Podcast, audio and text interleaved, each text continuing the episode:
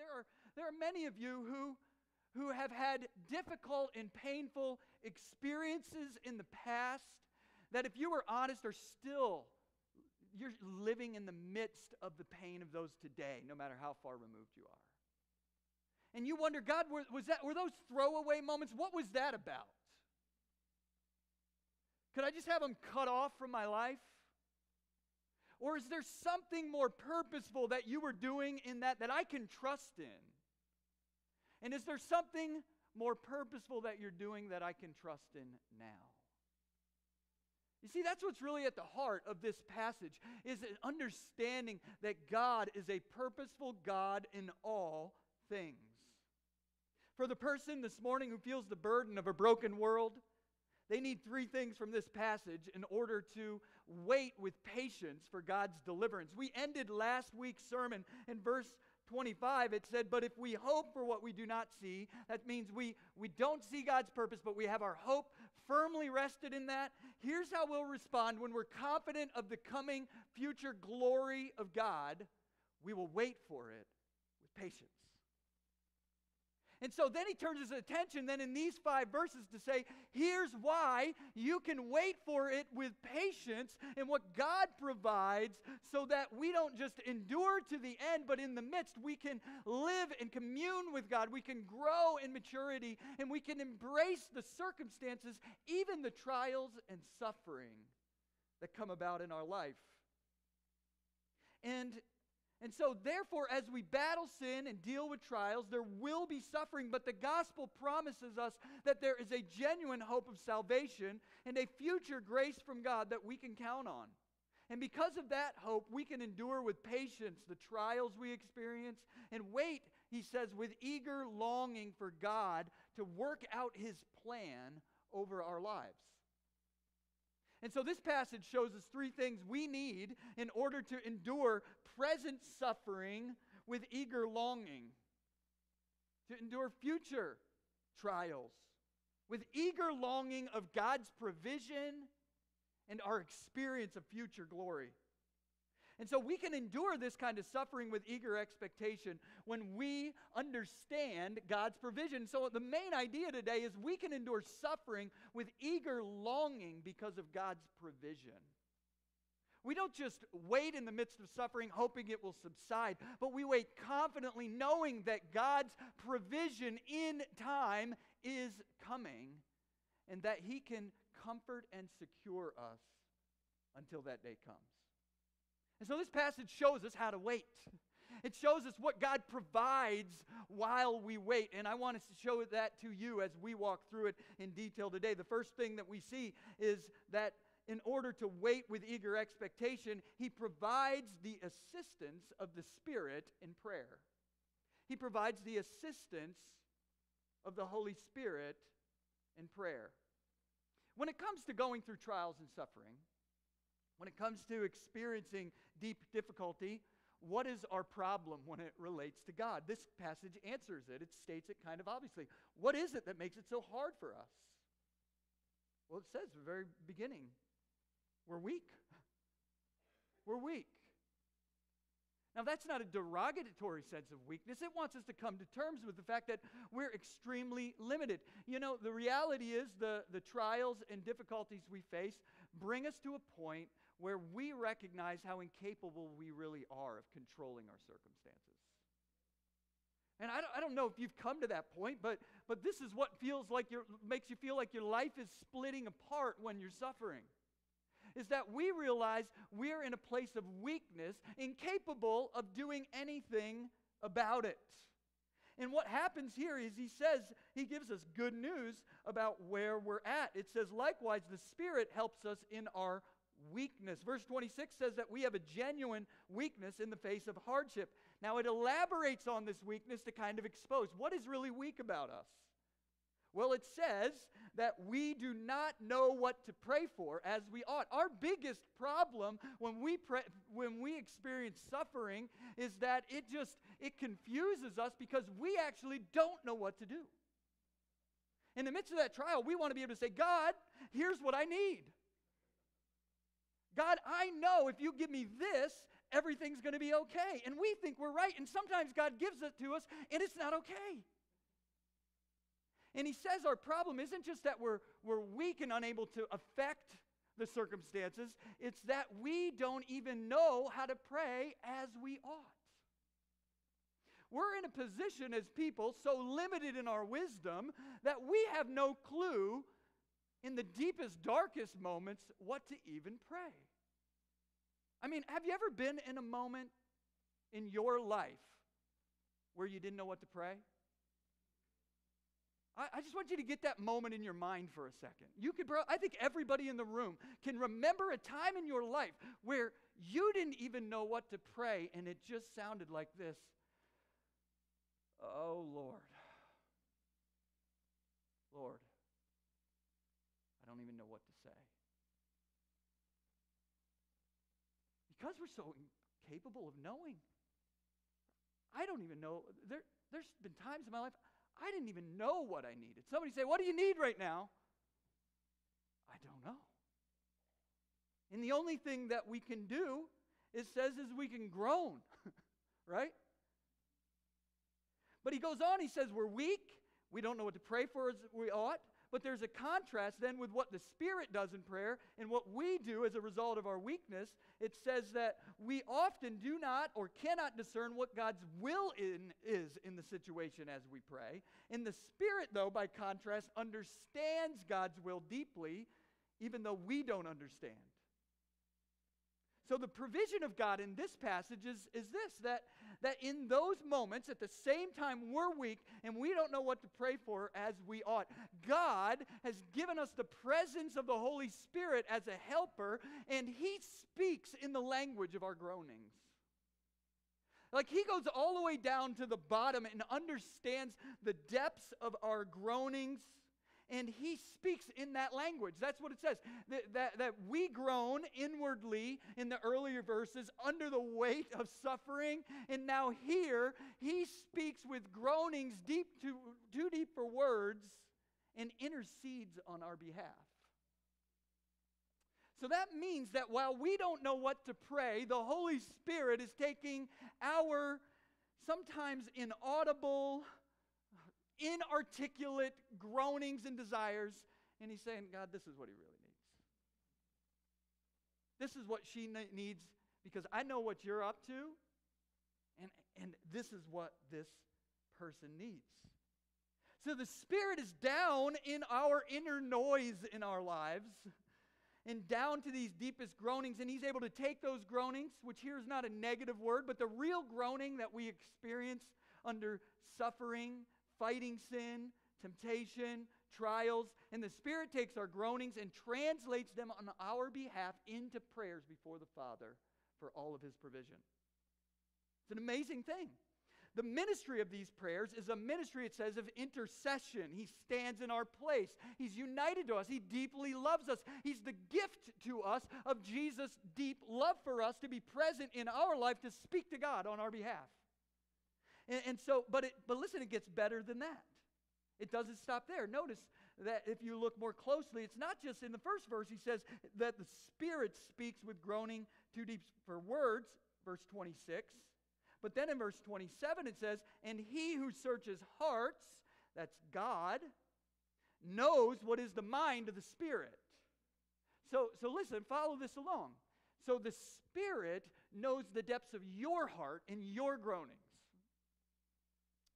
God knows the depths of the Spirit's heart. God is united to the Spirit in such a way that the Spirit and God are so deeply on the same page that the Spirit can pray God's will over our lives. While I'm groaning, wondering what God's will is, the Holy Spirit knows God's will and He can communicate to God, and the Father knows the depths of what the Spirit understands about our lives. And this is how God works internally with Himself to make sure we're cared for both in the depths of who we are, but we're tied to the depths of His will. And so he says, Be comforted. When you don't know what to pray, the Spirit groans for you. And God, he, the Spirit not only speaks in groanings, he speaks in the language of God's will. The Spirit is bilingual. You see that? It's an amazing thing when you walk into a group of people and you can't speak the language, but when somebody walks in and they can translate because they can speak in both directions. And the Spirit is given to us because the Spirit speaks the language of our groanings, and the Spirit speaks the language of God's will, and He brings those to bear on our lives. So we see that, don't miss this. The Spirit speaks in this language. I imagine a little bit like some of those experiences you may have had where there's like three people in a conversation, and you, maybe you and two other friends, and, uh, and, and there's somebody going through something, and they really need something in their life, and, and, and one of those friends begins to, begins to speak up and talk about something they're going through and something they really need right now. And uh, I feel like I've had this experience with Alex Chapman a few times, you know, where somebody else is talking in our, in our presence, and, and Alex and I already know. And, and we, we get this sense like this person's hurting and they're in difficulty, they're telling us what's going on, and you just do this, right? We got this. We know what's happening, don't we? We see what's up. And, and, and then you get to tell them how you're positioned to help them and provide for that need even before they knew that they ever had it. It's an amazing thing when we get that sort of thing. And this is what's going on. The Holy Spirit and God the Father are doing this over our lives. They see us groaning. We don't know how are we going to survive this. What provision is there? I don't know where it's going to be coming. We're moaning and groaning. And the, and, and the Father and the Spirit, they're, they're, they're locking eyes and they're like, watch what we're going to do. I can't wait to see this story work out and where we're going to take it. So, what does that mean for us then? Well, it, it means that there are two types of praying. First of all, I think it's important for you to see. There's a type of prayer that is mindless and self centered. That as soon as you experience difficulty, you just say, God, this is what I want you to do for this situation. That's how we kind of react, right?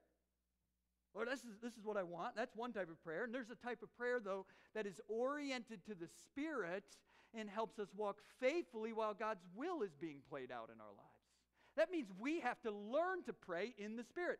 So Ephesians 6 says something to, that has always been strange to me for the longest time about prayer. It says praying at all times in the Spirit.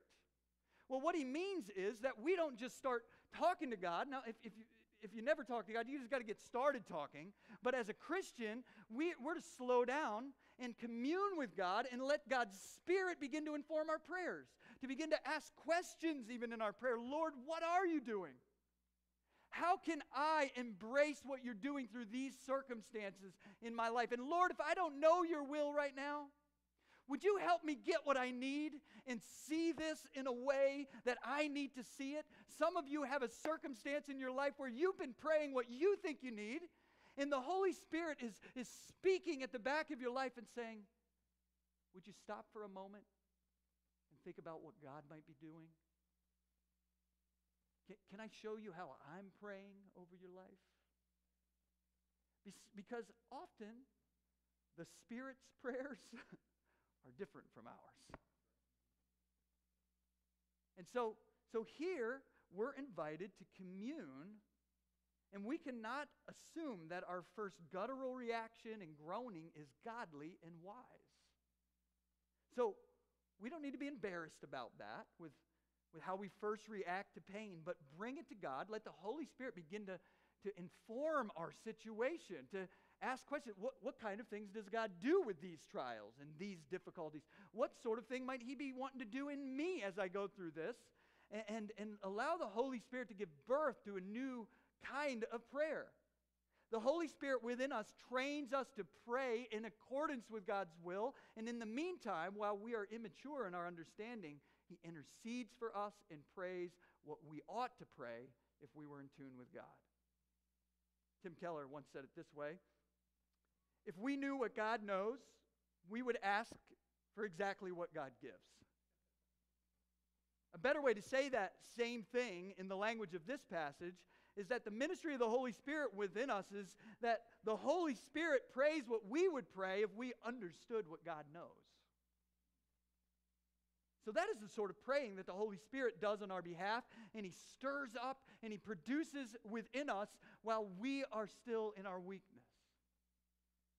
So, that's the first thing we need when we're facing is that we can come with the Lord and commune over that situation and begin to be transformed as we pray in, in the Spirit.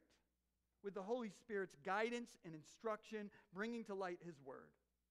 Now, the passage doesn't just leave us to wonder, though, at what is the core at the core of God's will. You can imagine, go, okay, since I don't know God's will, is there any help for that? Is there anything I can trust in that? Well, the passage goes beyond that and says, okay, as we're praying, here's some things you need to remember about what God is doing, what God is up to in your circumstances. So, so this passage helps us become informed about the way in which God works out his glorious plan and what his primary aim is for us in the meantime. So we see a second thing in order to wait patiently with eager longing. God provides assurance of his sovereignty in our pain. God provides assurance of his sovereignty in our pain. Now, that word sovereignty, in case it's new to you, it means God's ability to control and rule over the details of life to bring about his purposes. God is sovereign over what happens. God is not unable to enact his will. And he's sovereign over that, and he assures us that he has a purpose in his sovereignty. It's God's ability to work out the details of your life in a way that accomplishes his purpose in you. And so we see that he provides assurance of his sovereignty in this passage. And what might be one of the five most famous verses in the Bible, we're given insight into how to endure patiently under trials and suffering in verse 28. It says, And for those who love God, all things work together for good for those who are called according to his purpose.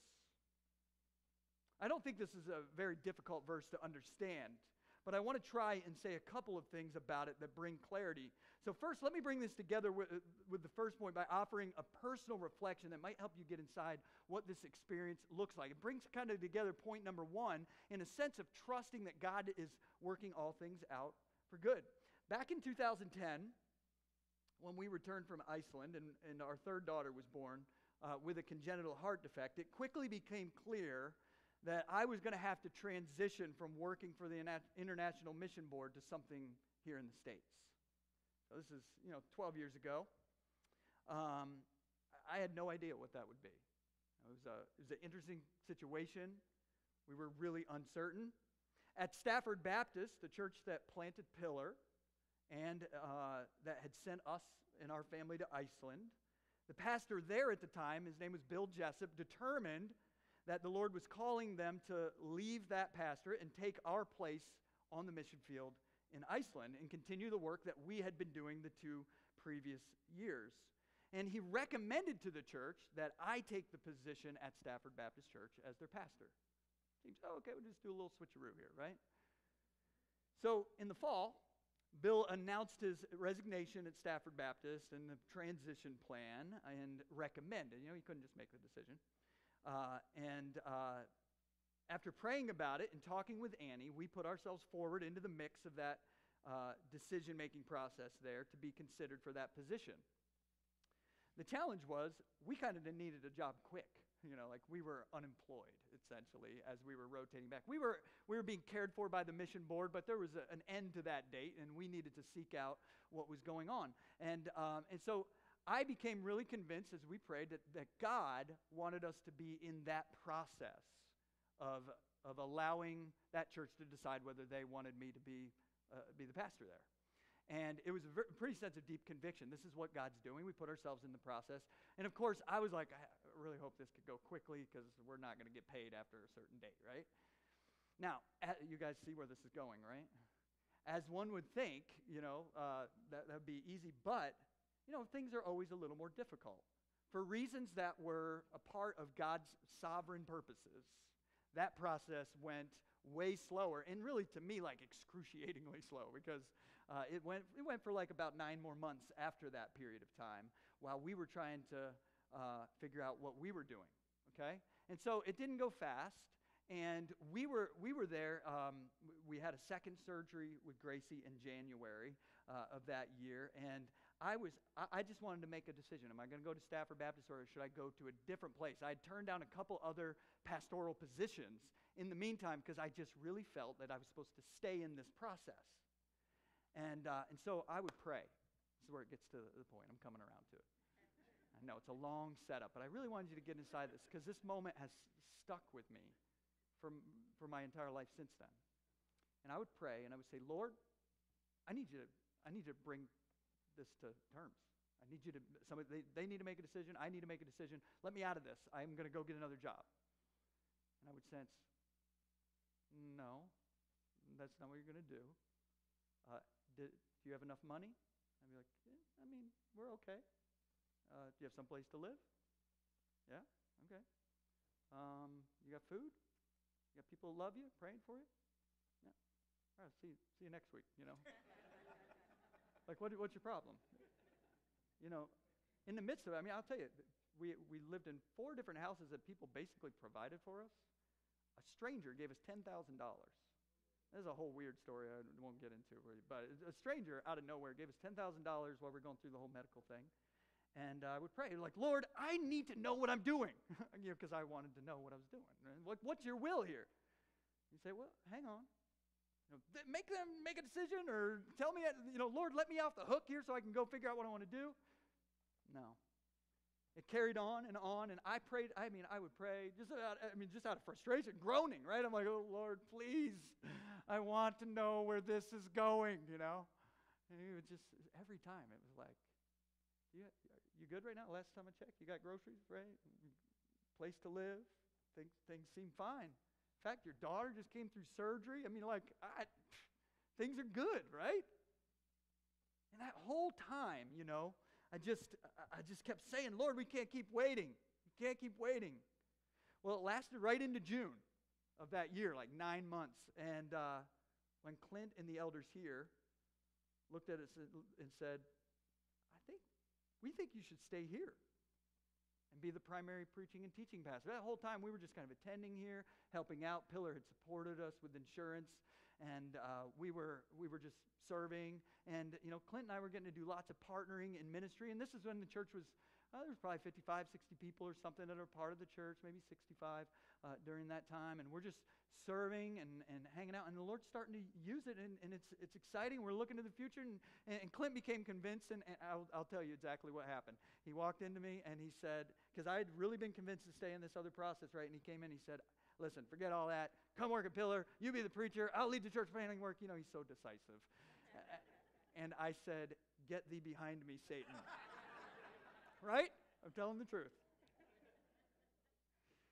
But for the first time, when I left that conversation that night, Clinton, Jennifer, they, they called, and they've done this a couple times in our life. Hey, we're going to come over for dinner, you know. And uh, they showed up and they said, no, we were serious, and, uh, and that you should really, we think you should really consider this. And for the first time during that, in a conversation with Dale Marks, uh, who's sitting back there, said, might this be the reason all this has been delayed?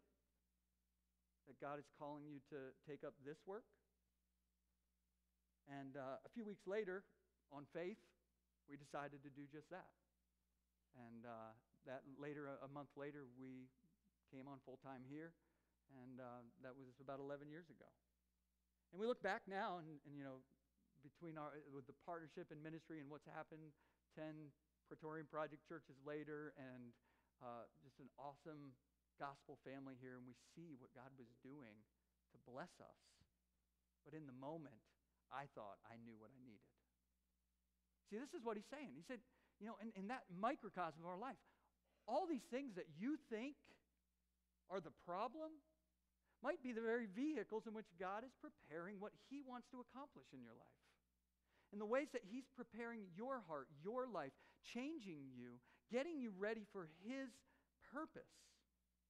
And so we see this here, and this is the meaning, right, of this verse that all things work together for good for those who love God and are called according to his purpose. And, and, we often just get sort of confused about what all that is. And so, with that story in mind, but then thinking about the details of this, let me just give you five really quick things about this passage that are insights into Romans 8:28 and what it means. The first one is this. First, the best framework for understanding Romans 8:28 is the life of Joseph. Like we see in Joseph's life, the sad uh, details that seemed like endless tragedy worked together to bring about a massive and weighty saving of his family. He was abandoned by his brothers, sold into slavery, He was wrongfully imprisoned, forgotten by someone he helped, but in just the right time, God exalted him out of prison, brought him to second to the throne of Egypt, and through that, he was positioned just right to make sure that his family was saved from famine and that that family would have been destroyed without it. All things work together for good. You guys, are, some of you are probably familiar with that story, right? But you know, that's all true, and, and it makes it sound really exciting. But you know, when we read the Old Testament, one of the things that really even makes it more rich is when we, we think about all things working together for good, and we don't make ourselves the central character like Joseph. Because the truth is, we're not really heroes, right?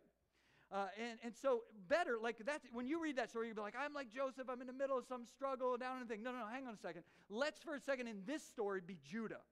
Okay? So now I'm going to be Judah in the story. I'm Judah, and I hated my brother so much that I was willing to throw him in a pit and get money from him and sell him off into slavery. He went off into slavery, and I went home and told dad that he had been eaten by animals and moved on with my life so that I could prosper in the way that I wanted. And then all of a sudden, a few years later, with my life, famine hits our family and we're destitute and hopeless. And dad encourages us to go down to Egypt. I don't know what I need or what's going to happen when I go, but when I get down there, the person second in command just happens to pay my family extra attention, loads our bags up extra well, and sends us home. And we have no idea what is even going on and why that's the case. And we come to find out on our next trip back, it's our brother Joseph who we sold into slavery who had saved our lives. That's what it means that all things work together for good for those who love God and are called according to his purpose. That even in the worst mess, God's grace is that sufficient for whatever mess you have made out of your life and the difficult circumstances that you've had, that He can pour out that grace to bring you on to His good plan. The best way to understand is this story of Joseph. Second thing. Second, the last four fast.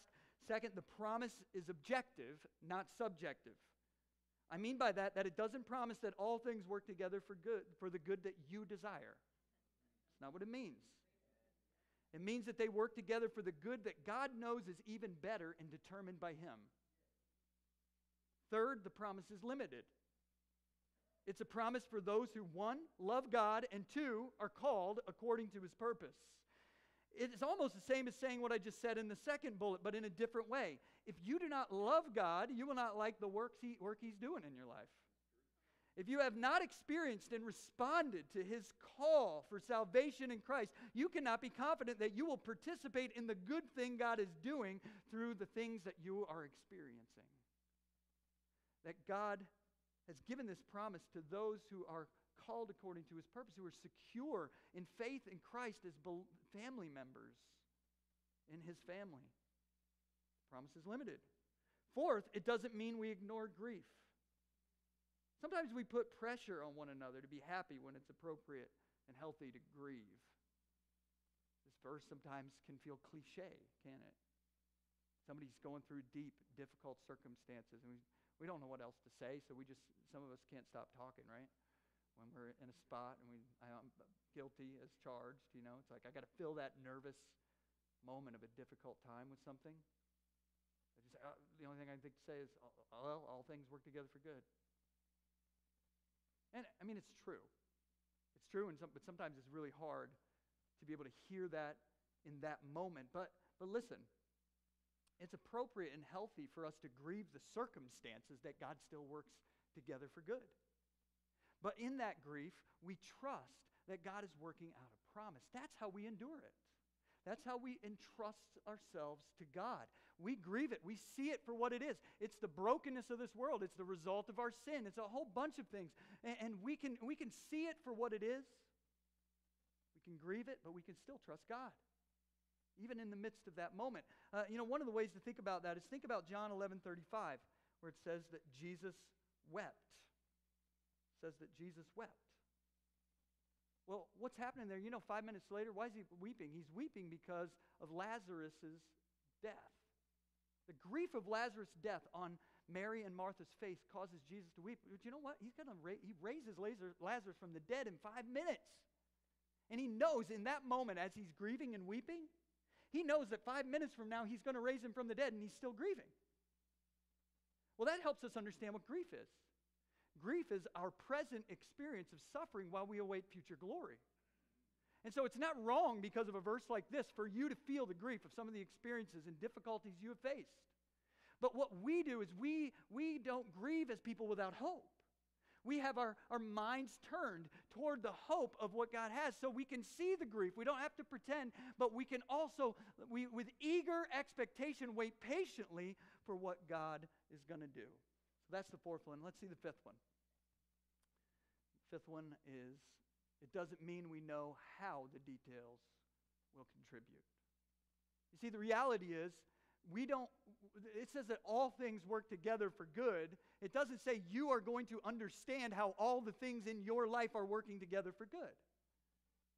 And so, this is a matter of us trusting God as Father as He gathers His family. We say, God, I don't know all the details. I can't see all that you're doing, but I believe your word when you tell me that you are going to bring a good completion to what you have been doing.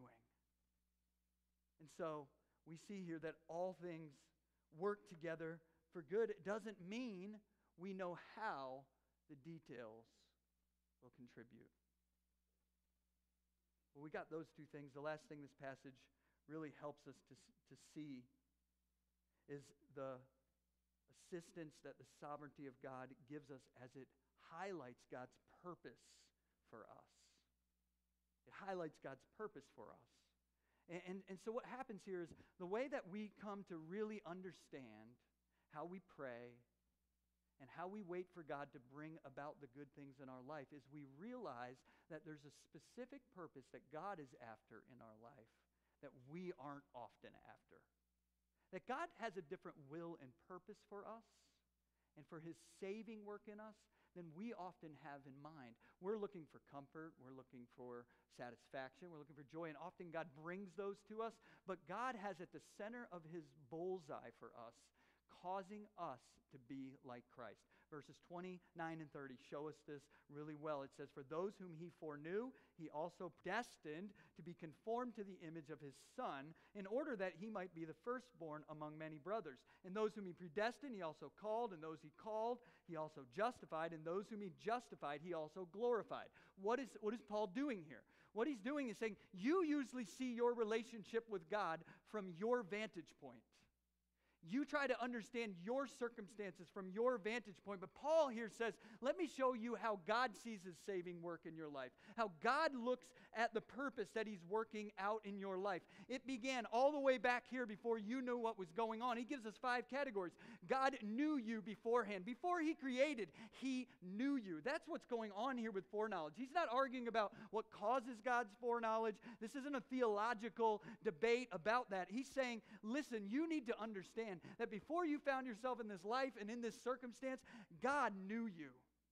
And then God, in knowing you, He predestined. That means He made a planned destiny for your life before, before you were born that he would aim those who he would bring into his gospel family at. That destiny is described here. It's the most important part of verses 29 and 13. When it says he predestined us, it's saying he predestined his people to look like Christ. You see, the predestining work that's being spoke of here is that God said, I am going to reproduce the character that I see in my son in these people. And so he says he's going to produce that. So he, he, he produces Christ likeness. He predestined us to be conformed to the image of his son in order that he might be the firstborn among many brothers. And so that, that here it speaks of Jesus in his glory as something that is shared with his brothers who don't deserve it. And so he wants to bring us into Christ likeness. That means that as God is working his sovereign purposes out over your life, his aim for your circumstance, first and foremost, is to shape you into the image of Christ. Now, the good news is for all of our failures, those whom He's predestined for that, it says He's called. that there's a particular time in your life where, where God, you know, you thought when you first thought, started speaking to God, your relationship with God began. But long before that, God was pursuing you. And the way that happens is God pursues your life. And so long before you were really participating in this relationship, God was. God was pursuing you, drawing you, preparing you, bringing you in so that you would come to that point where you, that weakness that you feel, you would realize that you need God and you would turn to Him and entrust yourself to Him. And He provided Jesus' death on the cross so that those whom He called to Himself, He could cleanse from sin. It says, Those He called, He also justified. You see, God wasn't done. He didn't want you to fear coming into His presence, He didn't want you to wonder, Are these circumstances I'm facing, are they part of my condemnation? No, because at the beginning of this passage, we know that there's no condemnation for those who are in Christ Jesus, because those whom he called, he justified and declared righteous through Jesus Christ. And so you, your circumstances are not about God's punishment over your life. It's about his purpose of Christ likeness.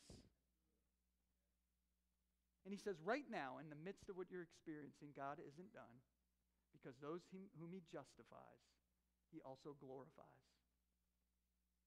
It's the same thing Paul means in Philippians chapter 1 verse 6 when he says that he who began a good work in you will continue to go on to complete it in you. That God has a purpose of completion to bring you into the glory. That's the full experience of this hope and promise. And that He is going to keep you for that promise, not you keep yourself. You see, you thought you were hanging on to God. You thought that, that, that really the most important thing that happened was you responded to God. And listen, I don't want to take away from that. Listen, if God is working in your heart and you know you're a sinner, God calls you to turn from your sin and trust Him and respond to Him. But when you get there, you're going to know that all along God had prepared the way. J.I. Packer used to say this of Ephesians 1 and Romans 8. He says that, that, that in the door into a relationship with God, over the door as we enter in, it says, Whosoever will may come. And when you get inside, you turn around and it says, Chosen in Christ before the foundations of the world. That moment you thought was just your choosing, God had been preparing, and He will complete. You see, when you know this, when you have that promise, you can endure with eagerness. You can trust God's purpose. And you can learn to pray with the Spirit as you pursue God's will. Let's pray together. Lord, thank you for this day. We thank you for the opportunity we have to celebrate and remind ourselves of your love over our life. We pray that you would continue to work in our hearts as we reflect on the Lord's Supper. Lord, we pray that as we do that, Lord, that you would take these truths and bring them deep into our lives. Thank you for the security we have in Christ. We pray this in Jesus' name. Amen.